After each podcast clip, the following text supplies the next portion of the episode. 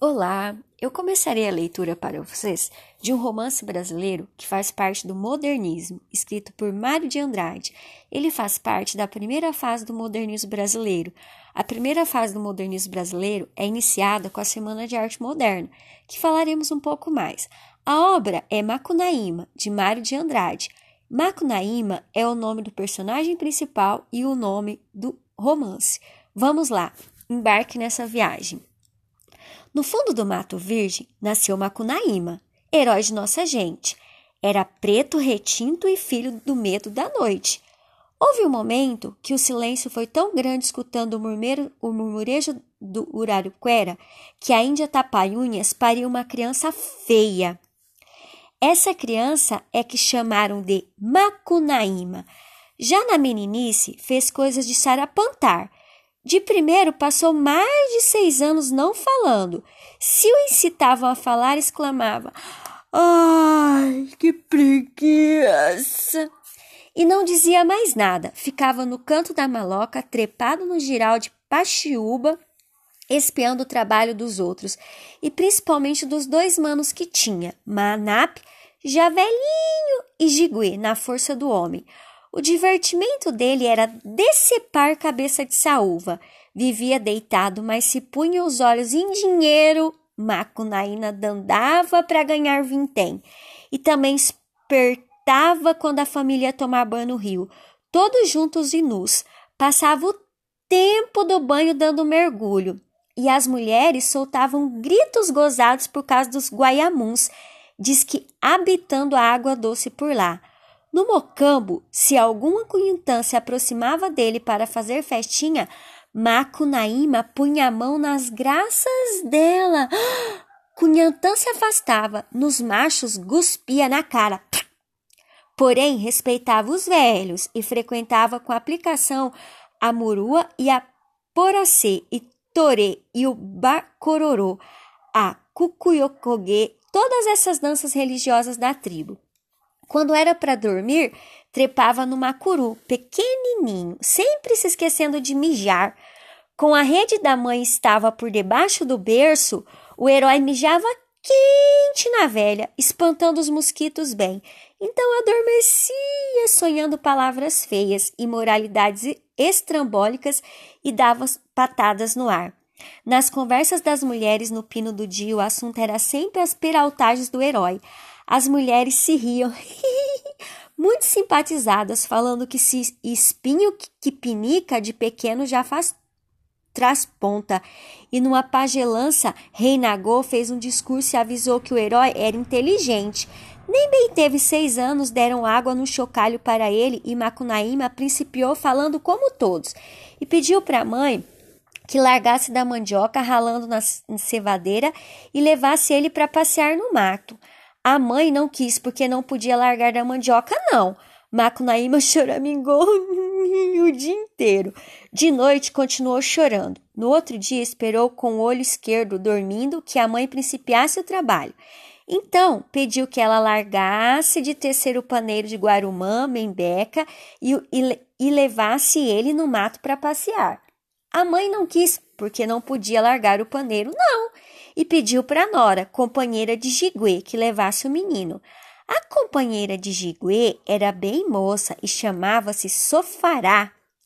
Foi se aproximando, ressabiada, porém desta vez Macunaíma ficou muito quieto, sem botar a mão na graça de ninguém. A moça carregou o piá nas costas e foi até o pé da Ningá na beira do rio. A água parara para inventar um ponteiro de gozo nas folhas do javará.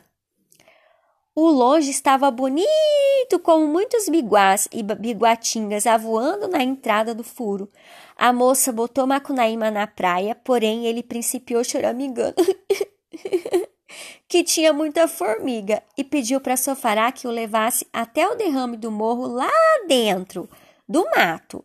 A moça fez, mas assim que deixou o curumim nas tiriricas, tajás e tapoeirabas da serrapilheira, ele botou o corpo no átimo e ficou como um príncipe lindo. Andaram lá por muito. Quando voltaram para a maloca, a moça parecia muito fatigada de tanto carregar o piá nas costas. era que o herói tinha brincado muito com ela.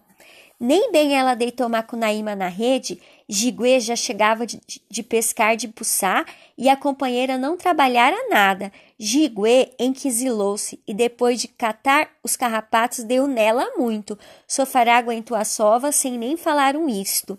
Jiguê não desconfiou de nada e começou trançando corda com fibra de curuá. Não vê que encontrara rasto fresco de anta e queria pegar o bicho na armadilha. Macunaíma pediu um pedaço de curuá. Para o mano, porém, Jiguê falou que aquilo não era brinquedo de criança.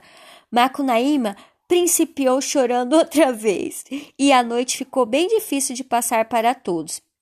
No outro dia, Jiguê levantou cedo para fazer a armadilha e, enxergando o menino tristinho, falou: Bom dia, coraçãozinho dos outros. Porém, Macunaíma fechou-se em copas, carrancudo. Não quer falar comigo, é? Tô de mal. Por causa. Então Macunaíma pediu fibra do cruá. Jiguê olhou para ele com ódio e mandou a companheira arranjar fio para o menino e a moça fez. Macunaíma agradeceu e foi pedir para o pai de terreiro que trançasse uma corda para que ele assoprasse bem nela fumaça de petum. Quando tudo estava pronto, Macunaíma pediu para a mãe que deixasse o caxire fermentando e o levasse no mato para passear. A velha não podia por causa do trabalho, mas a companheira de Jiguê, muito sonsa, falou para a sogra que estava às ordens e foi no mato com o piá nas costas. Quando botou nos curarus e sororacas da sarrapilheira, o pequeno foi crescendo, crescendo e virou novamente um lindo príncipe.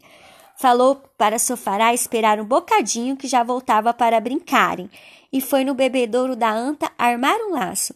Nem bem voltaram do passeio, tardinha, Jiguê já chegava também de prender a armadilha no rastro da anta. A companheira não trabalhara nada, Jiguê ficou fulo, e antes de catar os carrapatos bateu nela muito, mas Sofará aguentou a coça com paciência. No outro dia, a raiada ainda estava acabando de trepar nas árvores. Macunaíma acordou todos, fazendo um bué medonho que fossem, que fossem no bebedouro buscar a bicha que ele caçara. Porém, ninguém acreditou e todos principiaram o trabalho do dia. Macunaíma ficou muito contrariado e pediu para Sofará que desse uma chegadinha no bebedouro só para ver. A moça fez e voltou falando para todos que de fato estava uma laço, uma anta muito grande já morta. Toda a tribo foi buscar a bicha, matutando na inteligência do curumim. Quando Jiguê chegou com a corda de curuá vazia, encontrou todos tratando da caça, ajudou, e quando foi para repartir, não deu nem um pedaço da carne para o Macunaíma. Macunaíma só ficou com as tripas. O herói jurou vingança. No outro dia, pediu para Sofará que o levasse ele para passear Ficaram no mato até a boca da noite. Nem bem o menino tocou no folhiço e virou um príncipe novamente. Brincaram, brincaram. Depois da brincadeira, três feitas correram mata fora, fazendo festinhas um para o outro. Depois das festinhas de cutucar, fizeram das costas. Depois de se, é, se enterraram na areia. Depois se queimaram com fogo de palha. Isso foram muitas festinhas. Macunaíma pegou num trompo de copaíba e se escondeu por detrás da piranheira. Quando Sofará veio correndo, ele deu com pau na cabeça dela, fez uma brecha que a moça caiu torcendo de riso aos pés dele. Puxou-a por uma perna. Macunaíma gemia de gosto se agarrando no tronco gigante. Então a moça abocanhou o dedão do pé dele e engoliu. Macunaíma, chorando de alegria, tatuou o corpo dela com o sangue do pé. Depois reteu os músculos, se erguendo num trapézio de cipó e aos pulos atingiu um átimo o galho mais alto da piranheira. Sofará trepava atrás, o ramo fininho vergou oscilando com o peso do príncipe. Quando a moça chegou também no top, eles brincaram, outra vez balanceando no céu. Depois de brincarem, Macunaíma quis fazer uma festa em Sofará. Dobrou o corpo todo na violência de um puxão, mas não pôde continuar. O galho quebrou e ambos despencaram aos emboléus, até se esborracharem no chão. Quando o herói voltou da sapituca, procurou a moça em redor. Não estava. Ia se erguendo para buscá-la, porém do galho baixo em riba dele furou o silêncio o miado temível de uma sussuarana. O herói se estatalou de medo e fechou os olhos para ser comido sem ver. Então escutou um risinho e Macunaíma tomou uma cusparada no peito. Era a moça. Macunaíma principiou atirando pedras nela e, quando feria, Sofará gritava de excitação, tatuando o corpo dele em um baixo com sangue espirrado. Afinal, uma pedra lascou o canto da boca da moça e moeu três dentes. Ela pulou do galho e Juque tombou senteada na barriga do herói, que a envolveu com o corpo todo, uivando de prazer, e brincavam assim mais uma vez. Já a estrela papaceia brilhava no céu, quando a moça voltou parecendo muito fatigada de tanto carregar piá nas costas. Porém, Jiguê, desconfiado, seguira os dois no mato, enxergar a transformação e o resto. Jiguê era muito bobo. Teve raiva, pegou no rabo de tatu e chegou com vontade na bunda do herói. O berreiro foi tão imenso que encurtou o tamanho da noite, e muitos pássaros caíram de susto no chão e transformaram em pedra. Quando Jiguê não pôde mais surrar, Macunaíma correu até a capoeira, mastigou raiz de cardeiro e voltou são. Jiguê levou Sofará para o pai dela e dormiu folgado na rede. O segundo capítulo de Macunaíma é maioridade, ficará para o próximo podcast. Tchau, até o próximo.